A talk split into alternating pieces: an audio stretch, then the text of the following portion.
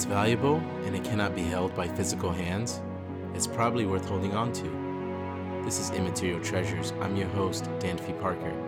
Thank you for tuning in. Welcome to Immaterial Treasures. This is Dan Fee Parker, your host, and today I have Braden Quick. Thank you, Danfy. Thank you. some Glad of you, some of you guys are probably thinking, "Who's Braden Quick?" Anyways, Braden Quick is one of my really Amy and I's uh, really good friend. We met about almost five years now, over five years now. We met at church uh, downtown, and that's how we became friends. Um, and we've st- um, stayed in touch ever since. And he actually lives up the street from me, which is amazing. Um, Braden and I talk about a lot of things. He's been an accountability partner to me, a friend in uh, other ways, and it's been great getting to know him. Recently, Braden's been taking seminary courses, and he's been taking a course on the church. So I thought, hey, why don't we talk about the church and kind of go through what the church is and what it stands for, how we should think about the church. So Braden is he just came on to talk and welcome Braden. Thank you, Danfy. Glad to be here. You know, it maybe sounds like a bit of a boring topic, the church. I think in a lot of people's minds, they're probably thinking about an old building on the corner where people go to on Sunday morning, maybe in their best suit, if they're really thinking, you know, years back or certain churches. But um, there's a whole lot more to the church. So one thing I think it's important to say as we go through the points here is that this isn't an exhaustive list, right? We're touching on a bunch of the high level points as to what the church is, but not everything the church is. There's a whole lot more, but unfortunately, we're limited by the amount of time in the podcast here. But the things we're covering are basic historical Orthodox Christian belief that are it's supported by scripture. Unfortunately, we don't have time to go through all the scripture supporting these ideas on the podcast, but we're not putting forward any new ideas here. So I just think that's important to mention for the sake of time. Yeah, so uh, so I want to I want to start our conversation off with uh, a really brilliant quote by Lesslie Newbigin. Uh, this quote is from his book, The, Gos- the Gospel in a Pluralistic Society, and I quote: "The church is an entity which has outlasted many states, nations, and empires, and it will outlast those that exist today. The church is nothing other than the movement launched into the public life of the world by its sovereign Lord to continue that which He came to do until it is finished in His return in glory." It has his promise that the gates of hell shall not prevail against it. In spite of its crimes, blunders, compromises, and errors by which its story has been stained and is stained to this day, the church is the great reality in comparison with which nations and empires and civilizations are passing phenomenon. The church can never settle down to being a voluntary society concerned merely with private and domestic affairs. It is bound to challenge, in the name of the Lord, all the powers, ideologies, myths, assumptions, and worldviews which do not acknowledge him as Lord. If that involves conflict, trouble, and rejection, then we have the example of Jesus before us and his reminder that a servant is not greater than his master. End quote.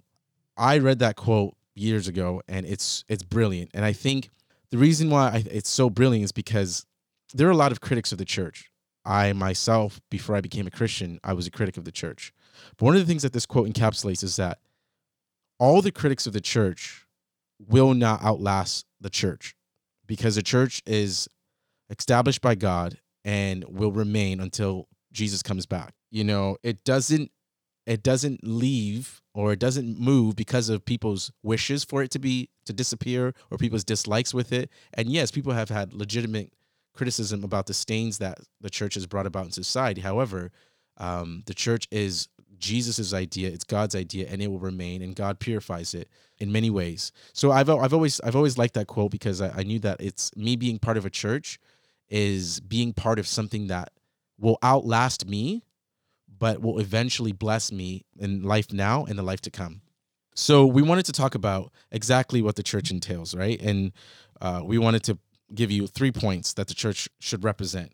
Essentially, the church should be doing these three things it worships God, it evangelizes, and it cares for the poor. Now, it should be doing these three things in harmony with one another. And when one dissolves, it becomes it makes it renders the church irrelevant or lacking power. Today, we're going to um, talk about these three points, but really, we've put it in two major points.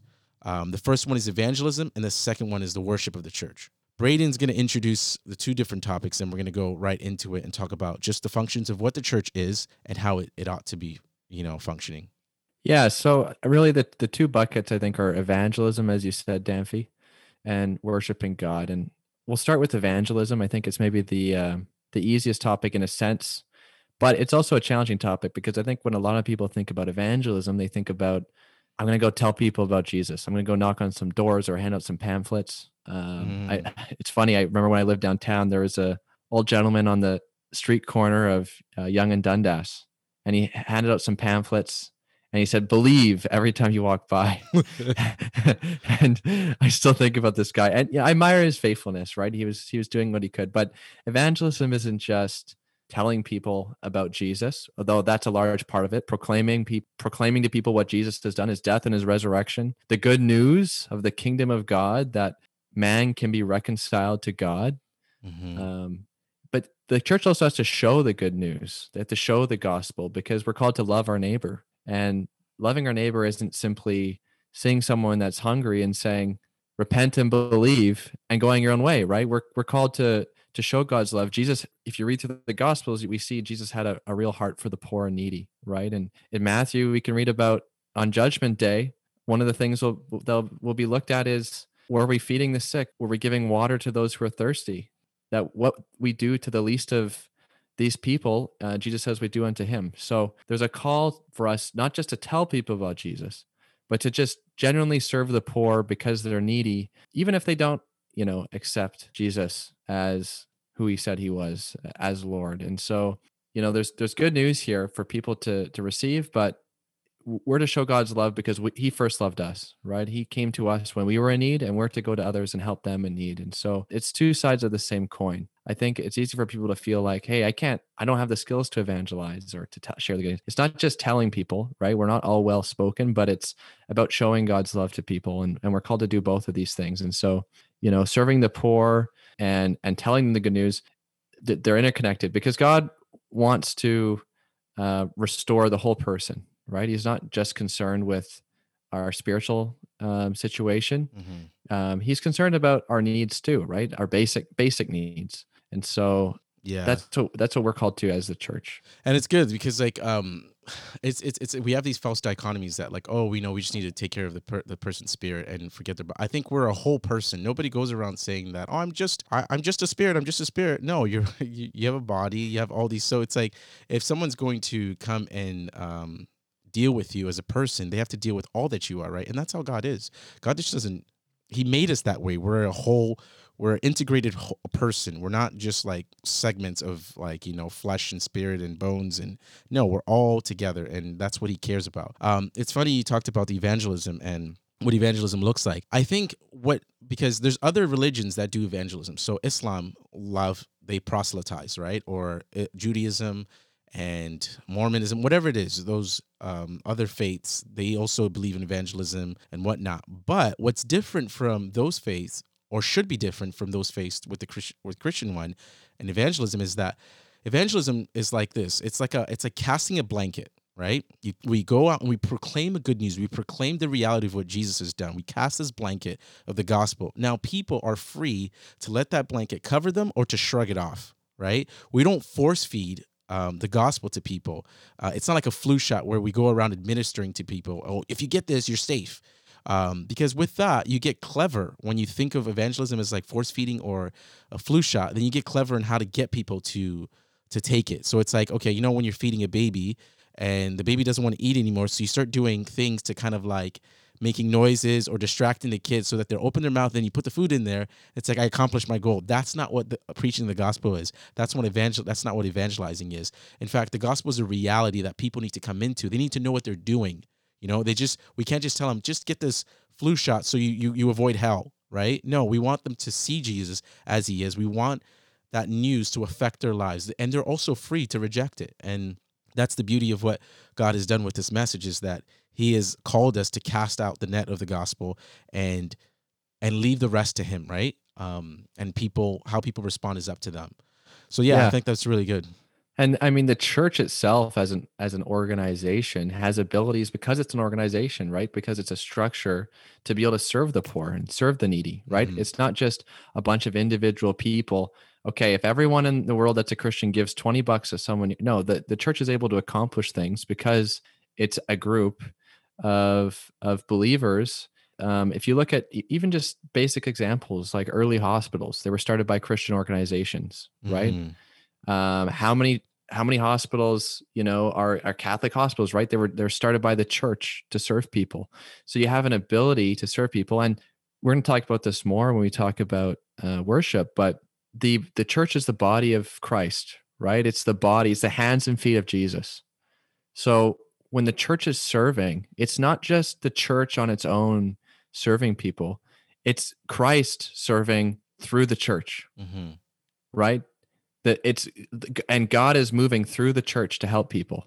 So like it's like if if I'm really needy and I'm praying, Lord, Lord, you know, I don't have my next meal please provide my meal. A pizza doesn't just appear on my table out of thin air and like, oh, God gave me this pizza. No, it's like, you know, someone from the church, hey, I heard you, you know, you need some food. Here's some food, right? That's how God works. He works through through church and through other people. He doesn't right. he doesn't just poof give us what we're asking for, right? And so the church is the hands and feet of Jesus that responds to people's needs. That's a good point. And we says this is and this is what we see in Acts, right? People were selling their property, selling their land, giving to the apostles to distribute to the needy among them, right? Mm-hmm. So God used this organization of the church to to serve the people. It's and interesting when you started, Braden. You said event when you said okay, so evangelism is proclaiming and, and showing the gospel of Jesus Christ. Why is it that you think evangelism and helping the poor are interconnected and that they're, they're inseparable? Because most of the time you find these conversations where most churches feel like, oh, we're just here to preach the gospel. And like in saying that, they're like, we don't want to get into these social acts, right? And then there's other churches who really get into social acts, but then they don't preach the gospel. But for you, when you presented it, you presented it as a unison, like it's like two sides of one coin, right? Why is it yes. that that's that's important to note?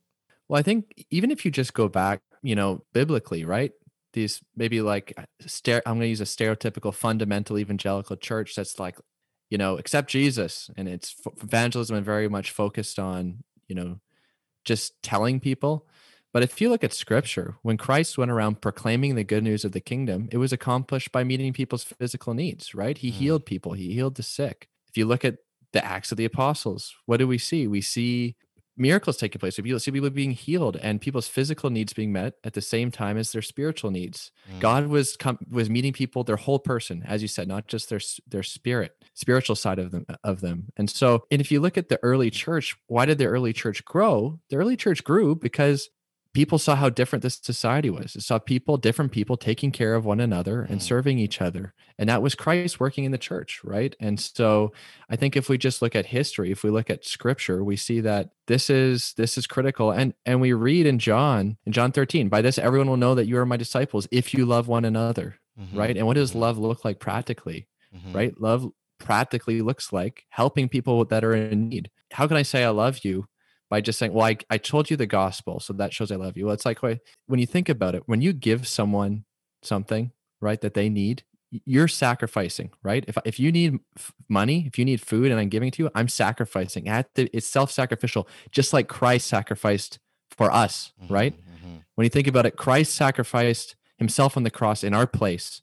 And when we are called to love people and serve people, by serving them where they're at in terms of their physical needs, there's a sacrifice that's required from us, right? Whether mm-hmm. it's giving them food or a place to stay or whatever the case may be. That's demonstrating Christ's love, right? Christ's love is sacrificial love. That's true love. And the people see that. They see it's sacrificial and they can see, well, the difference, right? It's we're not doing it out of you know just reluctance we're doing it because christ first loved us and so that's why it's two sides of the same coin it's not one or the other and and it's challenging right? It's challenging for me i know it's challenging for you because it's not something we do enough of. Right. Um, it's tough with covid i mean we're able to financially support organizations of course but it's tough right now you know to physically serve but um, yeah.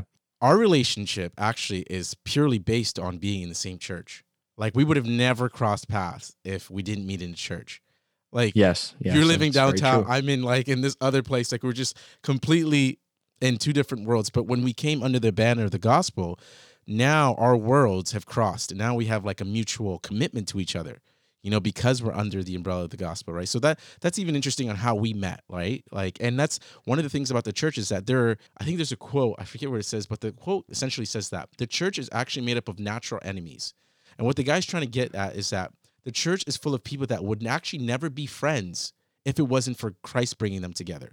Because we naturally gravitate towards people that are like us and have the same kind of worldview or do the same things as that. But the church isn't established on those bases, right?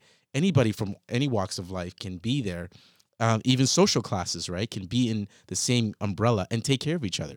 So it's a good point that you bring up with that. Yeah, I mean, we're bound together in in that love, right? That's that, and we'll talk about it a bit more when we go through through worship. But the one thing I just I just wanted to add though on um, evangelism is the gospel is not just about individual salvation, mm-hmm. right? It's not just about me and Jesus. Mm-hmm, not mm-hmm. just because a lot of times it's about well, it's about your personal relationship with Jesus, but it's about a lot more than that, right? There's a bigger story taking place where God is restoring creation. He's re- and he's reconciling humanity to himself as his kingdom advances. So God's mission involves reconciling humanity to himself and it's possible because of what Christ has done for us. And so you know there's a there's there's a much bigger story taking place it's not simply about you know everyone's individual salvation and their individual standing for god no there's god's restoring creation and reconciling creation and he's and he's using his church to to accomplish this right that's his his chosen primary chosen means. So you know it and so it's important for churches to to share the and teach the gospel but also for churches to do that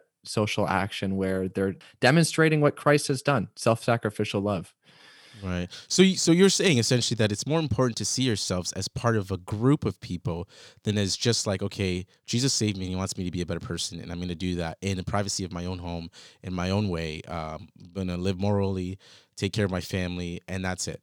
Yes, yes, for, uh, most certainly. And you can just read the scripture, read Acts, and see how people were living. Right, like it's it's demonstrated for us in the early church, and God uses His church. Right, uh, iron sharpens iron. He he uses us to support one another, mm-hmm. right? Like we all want to hear from God, right? We want to experience God's love. Will we do that in the church, in those relationships we have with one another in the church?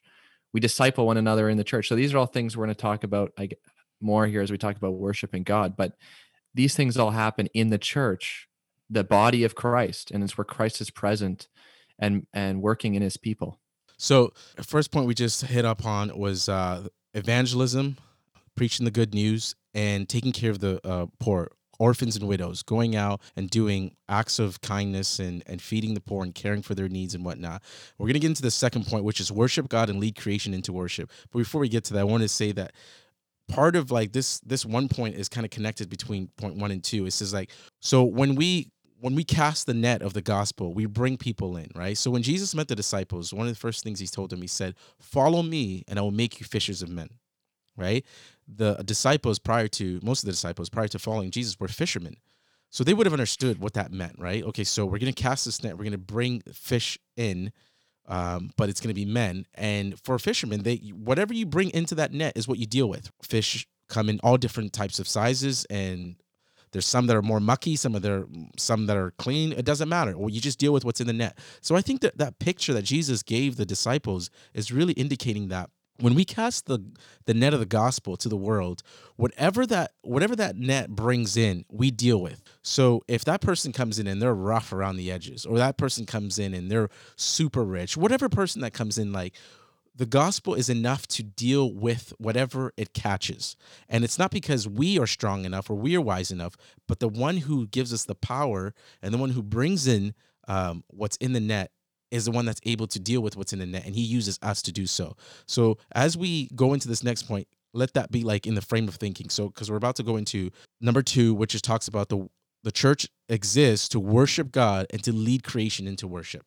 Yeah. So the, these people that come in and it's we obviously don't save people you know god saves people god mm-hmm. brings people in but the church is to lead these people to worship him uh, the church is to direct people to proper worship mm-hmm. so the church directs us to properly worship god above all things because our standard state we're i mean we're sinful humans right this is the basics of the gospel we're sinful humans and we worship not God by default, right? We worship our, ourselves or our family or our money or our status or our, our materialism. Like we we struggle to worship God. And I'm going to read a quote from David Foster Wallace, who's not a Christian. Okay, he's not a Christian, but he, this is what he says. Here's something else that's weird that but true. In the day-to-day trenches of adult life, there's actually no such thing as atheism. There's no such thing as not worshiping. Everybody worships. The only choice we get is what to worship.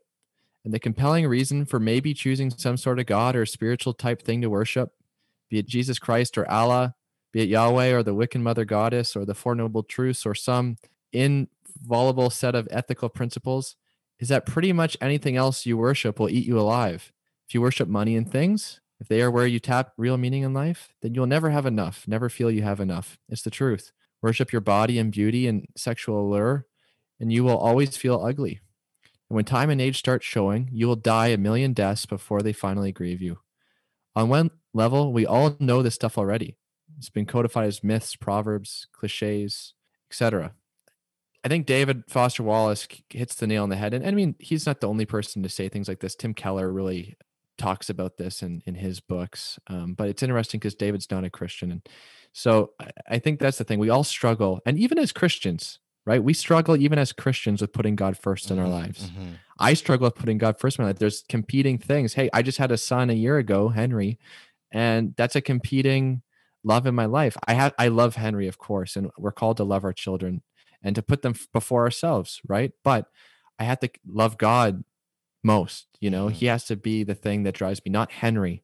Because if I love Henry more than I love God and Henry lets me down, you know, I'm going to be devastated. But God's the one that's always there for me and he's worthy of my love because he's my creator and so but we need to be reminded of that constantly you know? We need to be reminded and that's why being part of the church is so critical because it directs us to proper worship you know? And that's why being part of the body of christ in the church is it's an ongoing thing. It's not like i go you know i go once a month i get my fill i need to constantly be reminded you know? We have um zoom prayers right now uh, morning prayers. It's just 10 minutes um, it's but it's every weekday morning, and for me spiritually, it's been so critical to orient myself towards God. You know, first thing uh, in, in the morning, it's like a spiritual nourishment that you know, along with my Bible reading, my own prayer life, it it's it's just with the body, right? It's and our corporate prayer together is just so critical and i never appreciated that before you know covid and, and, doing this but that's just one example of how how the church does this there's obviously the obvious ones like preaching the word um, we sing worship to mm-hmm. God. You know, there's the Lord's Supper where we partake in the in the bread and the juice or the wine and focus and center ourselves on Christ. And depending on your perspective or your tradition, you know, Christ is present in some sense in that and, and he nourishes us spiritually.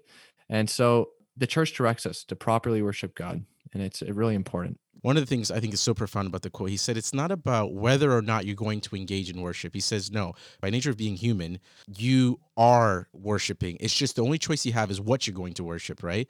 So it's it's like the church is not necessarily introducing a foreign idea of like, come worship. No, the church is telling you how, like you just went through, how, this is how we worship. This is how we properly worship. This is how we benefit from the worship of God, right? Because all those other things you listed in that quote will ultimately destroy us.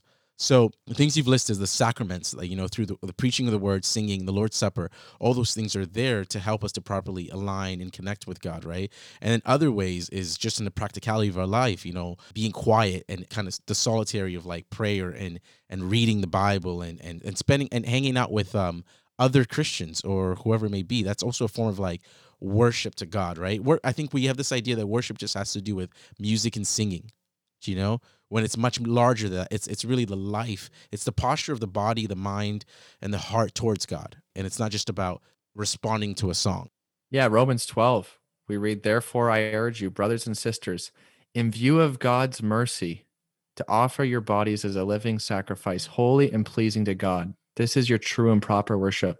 What's pleasing to god is how we live our lives mm. right? It's loving our neighbor loving god. This is what is the worship he he wants from us and we read that throughout scripture right? Um, it's it's not it's not a secret but we have to orient ourselves towards god and i was just thinking about how when god created adam and eve he created them communing with him right? They were with god and they were able to have proper relationship and worship and we've been created to worship god. He's created us as beings that worship mm. right you don't have to be a christian to see that all of us worship something right? We've been created to worship God.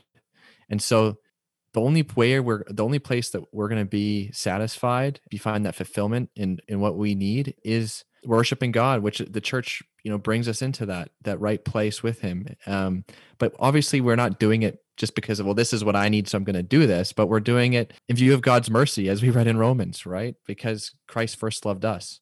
And it's our response, it's our natural response. So yeah, I think So- it's I think it's critical. So when, on the topic of worship, as we talk about the topic of worship, I I, I want to ask the question. So because people usually the phrase like, "Oh, where do you worship? Where's your place of worship?" And then people are indicating like what church you go to, what physical building you go to, where's the location, and all those things.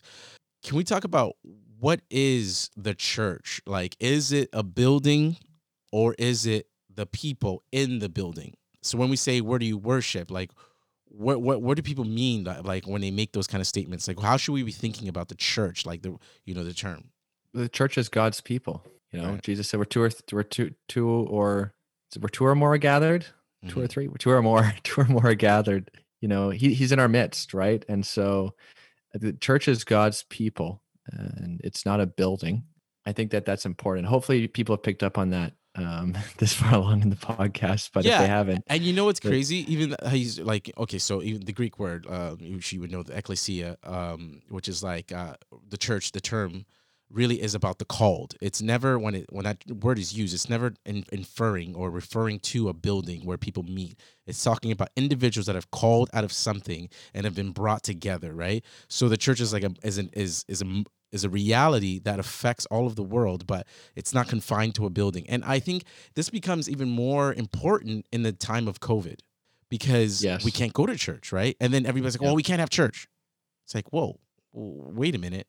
So if we can't meet in a building, and I'm again, I'm I'm being, you know, this is this is also like a conviction for myself because it's like you kind of by default think, "Oh yeah, well the church is closed, so I don't have to engage in not that I think this way, but maybe you get comfortable like I don't have to go to church or I don't have to engage with people from church, but that's not what it's about. The church was it's not about going to church or Right. having church, right? Right. It's neither of those two things.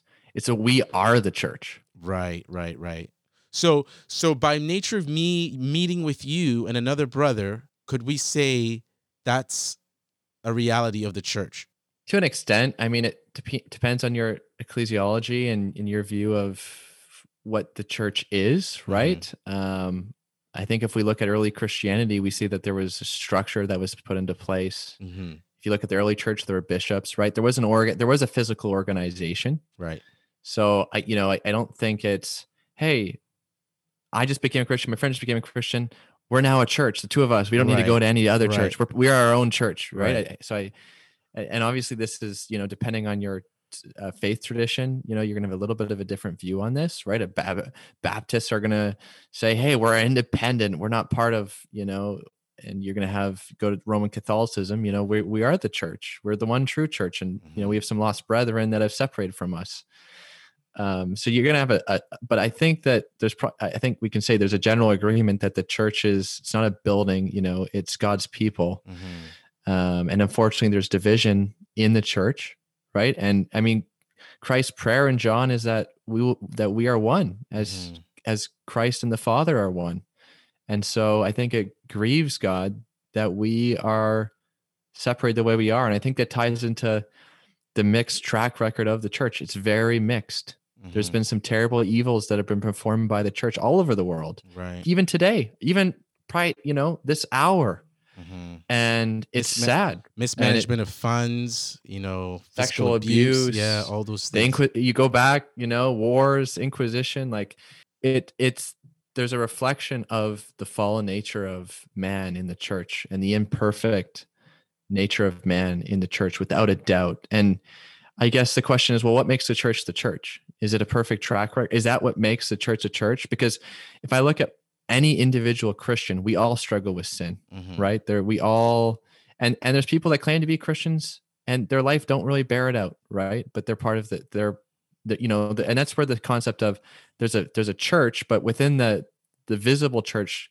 christ knows who's truly his followers Mhm. right Mhm.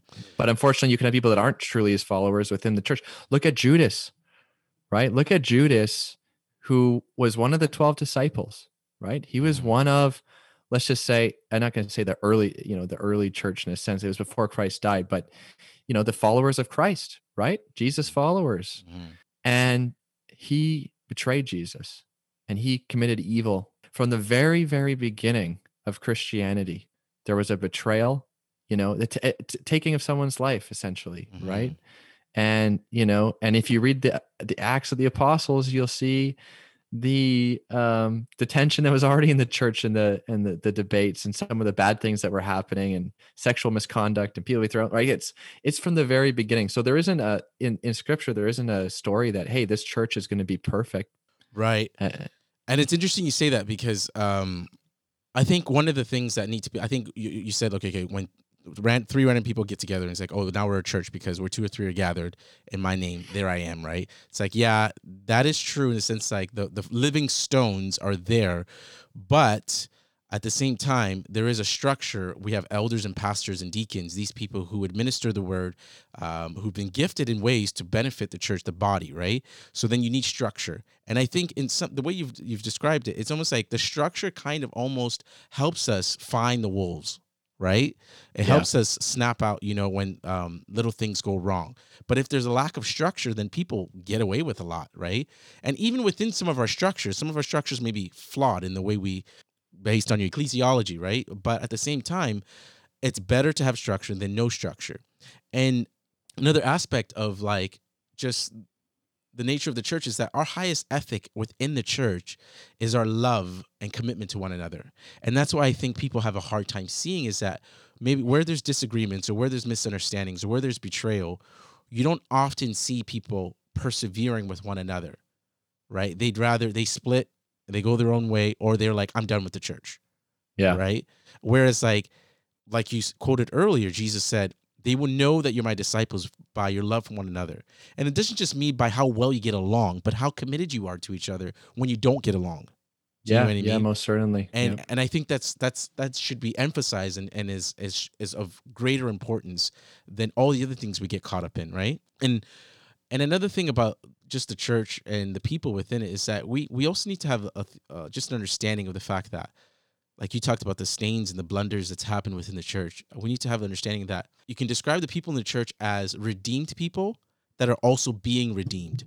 So if you walk into any church, any church on the planet, I promise you, everybody in there is not perfect. In fact, not one person from the pastor to the smallest person is is, is excused or uh, incapable of committing a huge blunder. But they're in that fellowship because they've been redeemed by what Christ has done on the cross, and they've come into fellowship by what Christ has done, not what they've done for themselves. And they're being redeemed by the work of the Holy Spirit in their lives. So when you walk into a church, I know sometimes I've walked in churches when I felt like, man, this church fe- seems really clean. It seems like people in here have never done anything wrong, right? And I think most unbelievers, when they, they're afraid to go to church because they feel like, well, when I step in there, I'm gonna burn up because everybody in there is so holy. They're just gonna judge me. Yeah, everyone's gonna judge me. When it's like, no, if you walk into any church and you're a sinner, you don't know God, and you've done the worst thing, when you walk in there, you're walking into a group of people that have been redeemed and are being redeemed. So that makes it easier for you to come into that knowing that you can be redeemed as well. Does that make sense?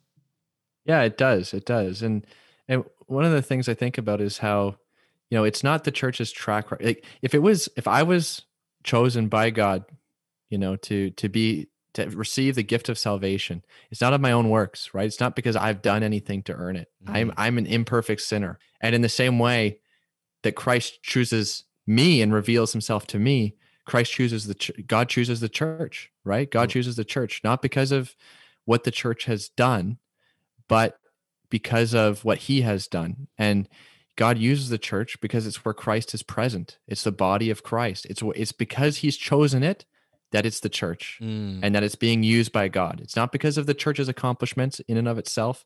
It's because He's chosen it.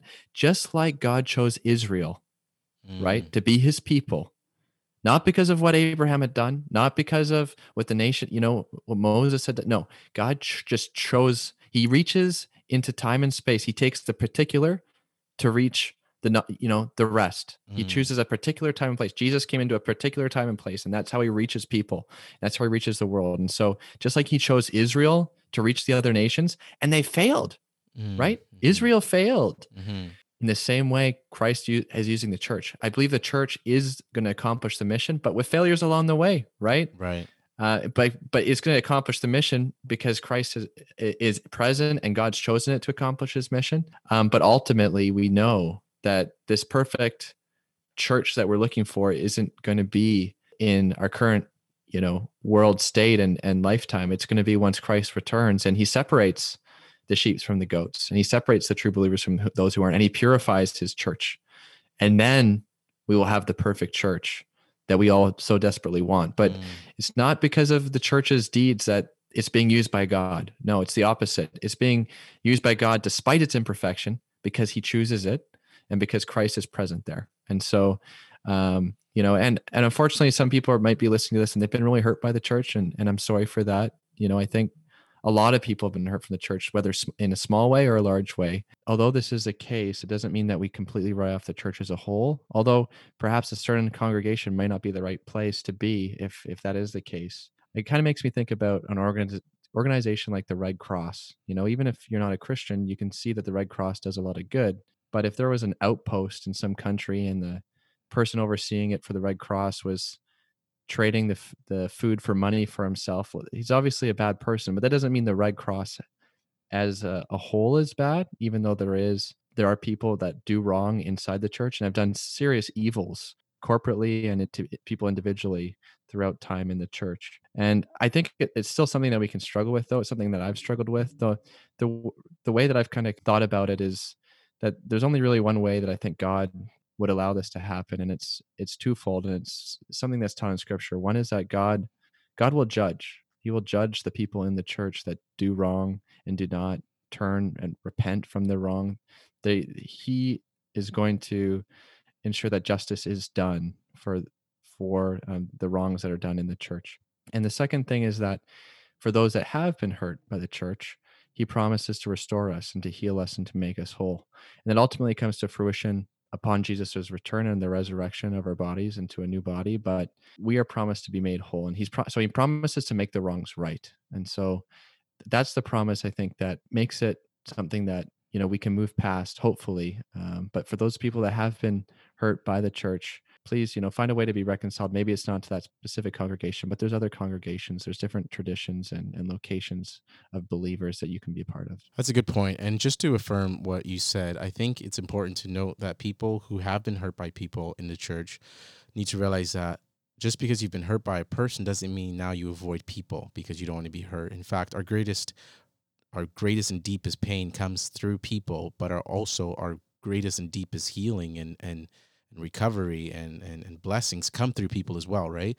So people are can be perpetrators of evil and they can also be perpetrators of good and all that. So yeah, no, that's a good point you bring up, Braden. Um, you know, we're called to to a serious, uh, high standard, um, but that's why we need why we need God's spirit, right? And and that's what we need to be as people. And so, um, yeah. So for, if anyone's listening and and they have been hurt, then I would encourage you to well, it's to speak to someone. Uh, you know that's a believer in it and, and talk and, and get off your chest right like if someone's been hurt and they're and they're harboring something that's not a reason to to be separated from the body of christ mm-hmm. you know um yeah well said and and it's it's it's good the way you said it because um even the the practice of forgiveness and the practice of learning to be all that God has called us to be, to be followers of Christ, is is what there's a component within the church where Jesus talked about us going to all the nations, right? And at the end of Matthew, um, sharing the gospel and um, discipling, discipleship. So it's like,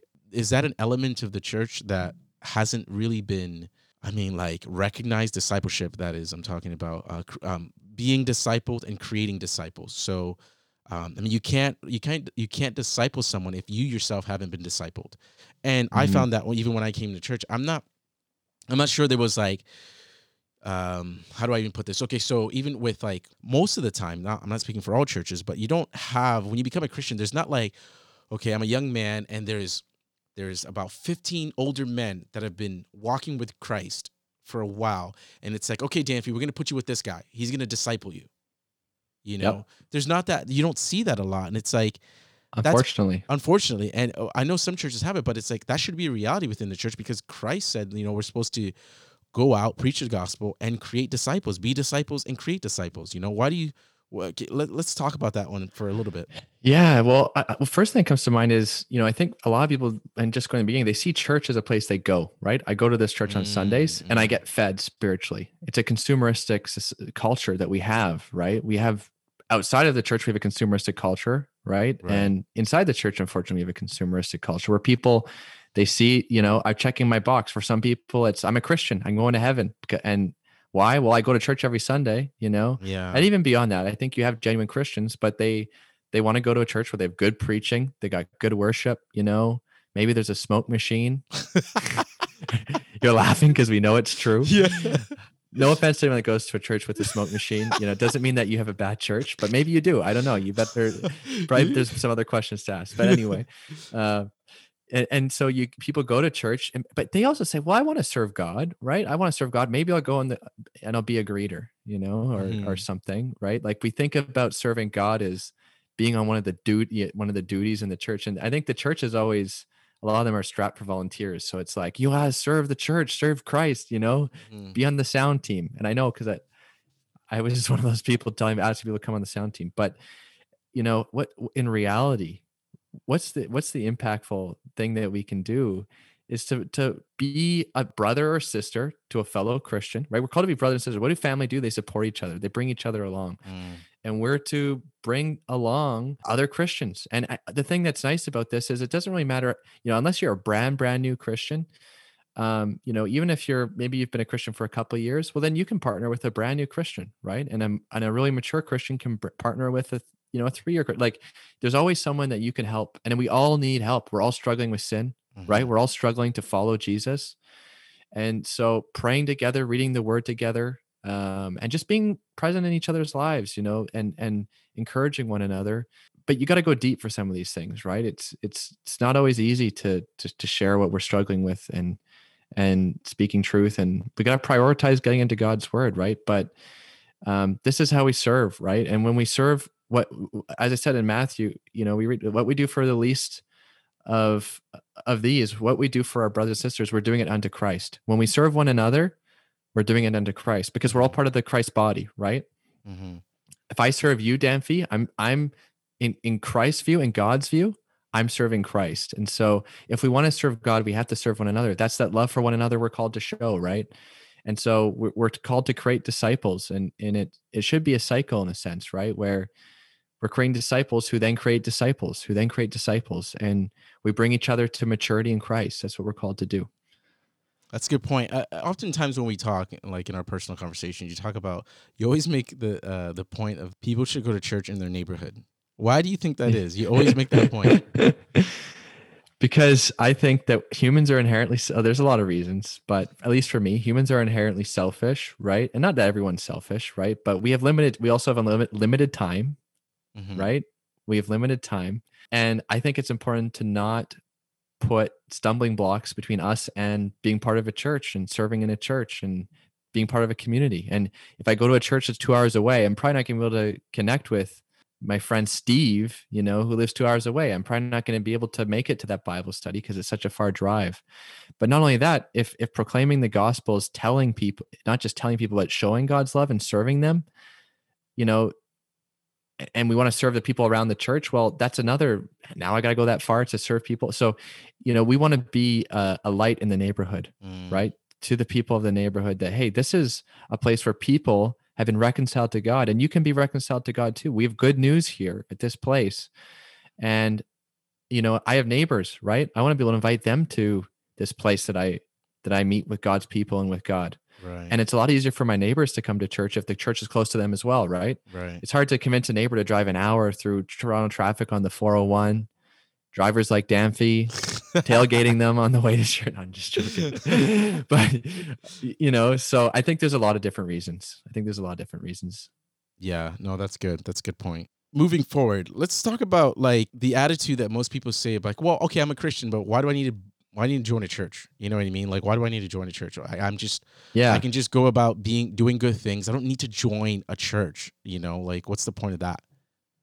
Yeah, no, that's a good point. A lot of people say that, right? I, I have a relationship with God. I don't need to be part of church. Well, the, the fact of the uh, of the matter is, and I mean, you ha- you have to believe Scripture, right? Uh, If you don't believe Scripture, I can't really prove anything to you. But we read in Scripture that the church is the body of Christ, right? So to to be a Christian, to be a Christ follower, is to be adopted, you know, Mhm. by God Mm-hmm. as a as, as their son, as their daughter, into a family. You're adopted into a family with brothers and sisters, fellow Christians. You're part of a family unit that's Mhm. also the body of Christ. It's the bride of Christ. There's a it's a bunch of different aspects to this church, but you can't say, well, I'm a Christian, but I'm not their brothers and sisters. They're not part of my family, right? Being a Christian is being part of the family of God, mm-hmm. right? So mm-hmm. there's there's no I'm a spiritual, my own spiritual monad outside of this church. That they're not my brothers and sisters. I just have direct relationship with God. It's like no, by definition, when you are a believer and you're following Christ and you've been baptized into you're baptized into a new life and that new life is you're being reborn. You have a new birth, right? You're born again into a new family mm. where you have brothers and sisters in this family which is the church. So you you need to be part of the church. There's no Christianity that's outside of this church, okay? And and that's so if, if you don't want to be part of the church then you don't really want to be part of god's family which is the church and that means you you don't really want to follow Christ because that's what being a Christian entails, right? It's it's all part of the same bucket, right? There's no there's no individual Christianity that's outside of this. So it's it's part of the commitment, right? What does it mean to be a Christian? Well, it means a lot of things, right? It's not simply an individual relationship and I think Jesus and uh, the apostles taught on this and we read it in scripture and so and this i think honestly people when they say that are just they're not informed right they don't know what it means really to be a christian Mm-hmm. Uh, they haven't read their Bible. They and they don't they don't know. But there's following Jesus is it's a lifestyle. And I don't want to say a lifestyle, but it's a you're on a mission. Your your life is different. We read in Romans that we offer our bodies as a living sacrifice to God. That's true and proper worship. So it involves it's not just a change in mind; it's a change in it's it involves obedience to Christ as Lord, right? And we're it's, called to it's not optional. We're obedience to Christ is part of following Christ. It's not, you know, two separate things. And in Hebrews, uh, we're told, you know, do not forsake meeting together as some are in the habit of doing. So we have a direct instruction in Scripture that to be part of the church is to meet together, mm-hmm. and, and do not do that. So if you say, "Well, I don't," well, then you're you're disobeying Scripture. So do you want to follow you know the teachings of christ and his disciples or not right and mm-hmm. um, it's it's all one and one together and that's not to say that it's not hard at times it, it can be hard but ultimately the, the heart of a believer is to follow christ even if they stumble um, quite a bit in that pursuit and you made the emphasis on like i think that the really key terms you use like family and the body of christ so because paul touches on the body in corinthians where he says like um, you, your limbs, your your your actual limbs, um, body. If if it decided to live outside of your actual body, it would be absurd. It wouldn't survive. So if my fingers decided to detach itself from my hand and say, you know, I don't need his hand, I don't need the hand because I can do my own thing, or my arm decides to come come out of socket and just try to survive on it, so it would die. And that's essentially what you are. You are a limb when you decide to not be part of uh, the body, the church, and the family you're a limb that's trying to survive on its own. It's just think about a limb walking around. you only like, got so long. You can only be on ice so long before you can't be reattached. yeah, you can only survive for so long until like you know you're done. Um, so yeah, I think that's important what you said there. That's a good point. So I, and so I I think like I mean to sum it up, I, I think that something that's important is the mission of the church is not its own mission, right? Each individual church, a lot of churches have mission statements. Our church does this, our church does that. But ultimately, on a global scale, the mission of God's, right? God has his mission to reconcile humanity to himself, mm-hmm. for the gospel to, to go out, for his kingdom to advance as people hear the good news and decide to put their trust and faith in Christ and follow him. So the mission is God's mission, and the church is simply following the leading of God's spirit in what it does. And sometimes, obviously, it doesn't uh, faithfully follow the leading of God's Spirit. We've seen the errors, but I'm saying on a global and a broad scale, it's God's mission, and the church is simply following what God's already at work doing through His Spirit. And so I, I think that's just important. And so, and we get to take part in that, right? We, that's something that we've been called to take part of as being part of the church. Um, there's an internal and there's an external aspect to the church, right? It's primarily for the body of Christ, um, you know, to edify the body, for the body to worship God. And we talked about how that how that works externally as well and showing God's love. Um, but you know, it's not about entertaining people, right? Yeah. It's not about just a consumeristic thing. It's not just about entertaining people um, on Sunday mornings with you know flashy lights and some uh, cool great, synthesizers with the keyboard. Great anecdotes, you know funny, Funny jokes. jokes. yeah, we said at the same time. um, and, and you know that's so that's so important because if the church becomes an alternate, like a, a just a competing entertainment society, we'll never win because the world will always out entertain us. And that Yeah. was that's not why we were we, um, Christ established a church. It wasn't to entertain people. There's no way we can compete with the world. Take up your cross and follow me doesn't sound like entertainment to me. yeah, no kidding. It's like die. Who That cross leads to death. Yeah. Yeah, no kidding. And you know what? It's funny because Jordan Peterson has this quote. I'm going to share this quote, and I think it's he's spot on. And he's not even a believer. I think he's getting close. Um, we got to pray for him. But um, one of the things he said with regards to that, uh, just the mission, he says, the church, and I quote, the church doesn't demand enough of its young people. By not demanding enough, it doesn't indicate its faith in their possibility. The church demands everything of you, absolutely everything.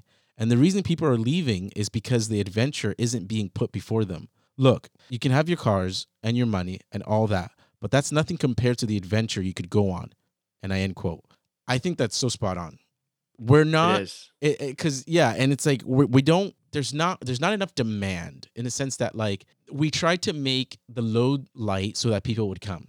It's kind of like we want to get people in with cotton candy. Hey look it's really fun. And then when they come in and find out that there is a strong drink of commitment when you come to christ and they're like whoa whoa whoa. Nobody told me about this. You told me to come can- cotton candy and i don't you know i don't want that you know? But it's like if you bring people in with the strong drink of the gospel and the strong drink of commitment and the strong call of God, right? Then they come in with purpose. You know, it's it's better to have a load. I think he goes on We all want purpose. Exactly. We want we want to feel like we're a part of something. We want to feel like we're doing something. And what a great opportunity the church presents that you can be at the forefront of spreading God's message, engaging with the sick, the poor, the hungry, you know, going to the dark places of society and taking on the burden, you know, um, and knowing that Christ is with you and he'll and he's carrying most of the burden. Like you're it's not just like, yeah, it'll be hard, but he carries most of it. Do you know And we're I mean? given a spirit to empower us to do this. Like we Yeah. have the spirit of God inside of us, empowering us to do the things he calls us to do. And we've been reconciled with our creator, you know, and we can have the opportunity to to help and be used to reconcile other people to God. What like what is more important than this? What is, you know, if you want a purpose for your life, you know, Jesus says, you know, those who believe in me will never die, right? They'll never Mhm. perish. You have the opportunity, you know, we have a culture and a society where life ex- extending your life expectancy, you know, there's books on this, right? Like we're going to get to the point where we can extend our life expectancy with medical advances. it's like, hey, this is this is a life expectancy that's eternal. It's eternal. There's going to be a new creation. There's a new creation, right? That was inaugurated with Christ's resurrection. And Christ was the first, the prototype, so to speak, of this new body that those that desire to be reconciled to God will have on a new earth that's perfect with no more tears, no more suffering, a perfect life that we all want. We all want this perfect life, right? Mhm. we all want you know to to be restored to to have our um t- to be be able to live to our full potential of what God's created us. Even if you don't believe in God, you want to be able to be at your full potential, right? Um, but it's not even ultimately, and the thing that we have to remind ourselves, it's not even ultimately about us, right? It's this is about God. It's God's story. It's about God's glory.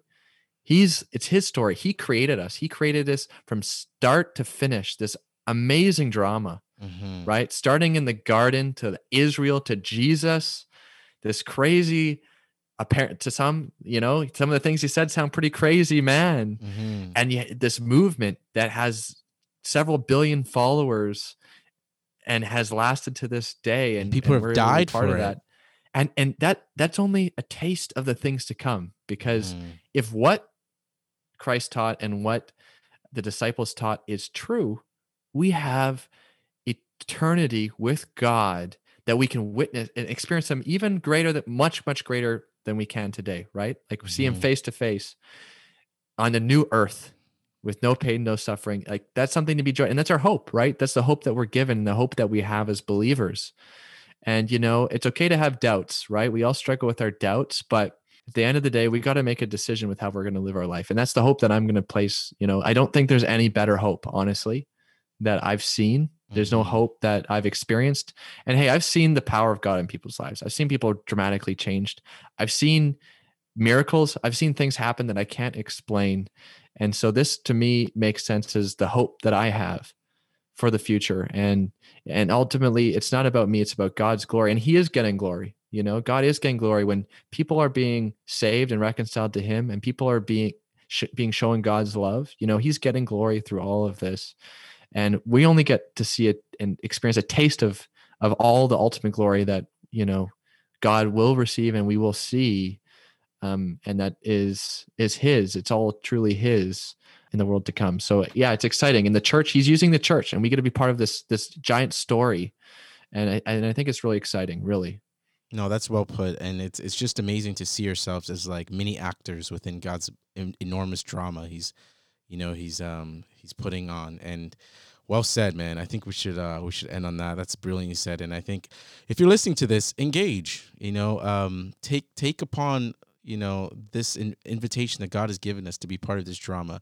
See yourself as as a as a as a as an important cog within this huge drama that he's he's doing and he's bringing out about right if you are a christian and if you're not we encourage you to accept accept um accept the gospel. It's the good news that god is not mad at us. He's not mad at um humanity. Like bishop barron said we killed god and he came back and and said peace to us you know? Um Yeah. and and that's the gospel that god said peace to us when we said death to you. Um, and he's saving us through his son and all it takes is faith in him um, and he'll do the amazing thing of changing us and bringing about his glory. Braden thanks for coming on man. It's been great. Thanks for having me. Yeah it. it was great. We'll have to do it again sometime. Sounds good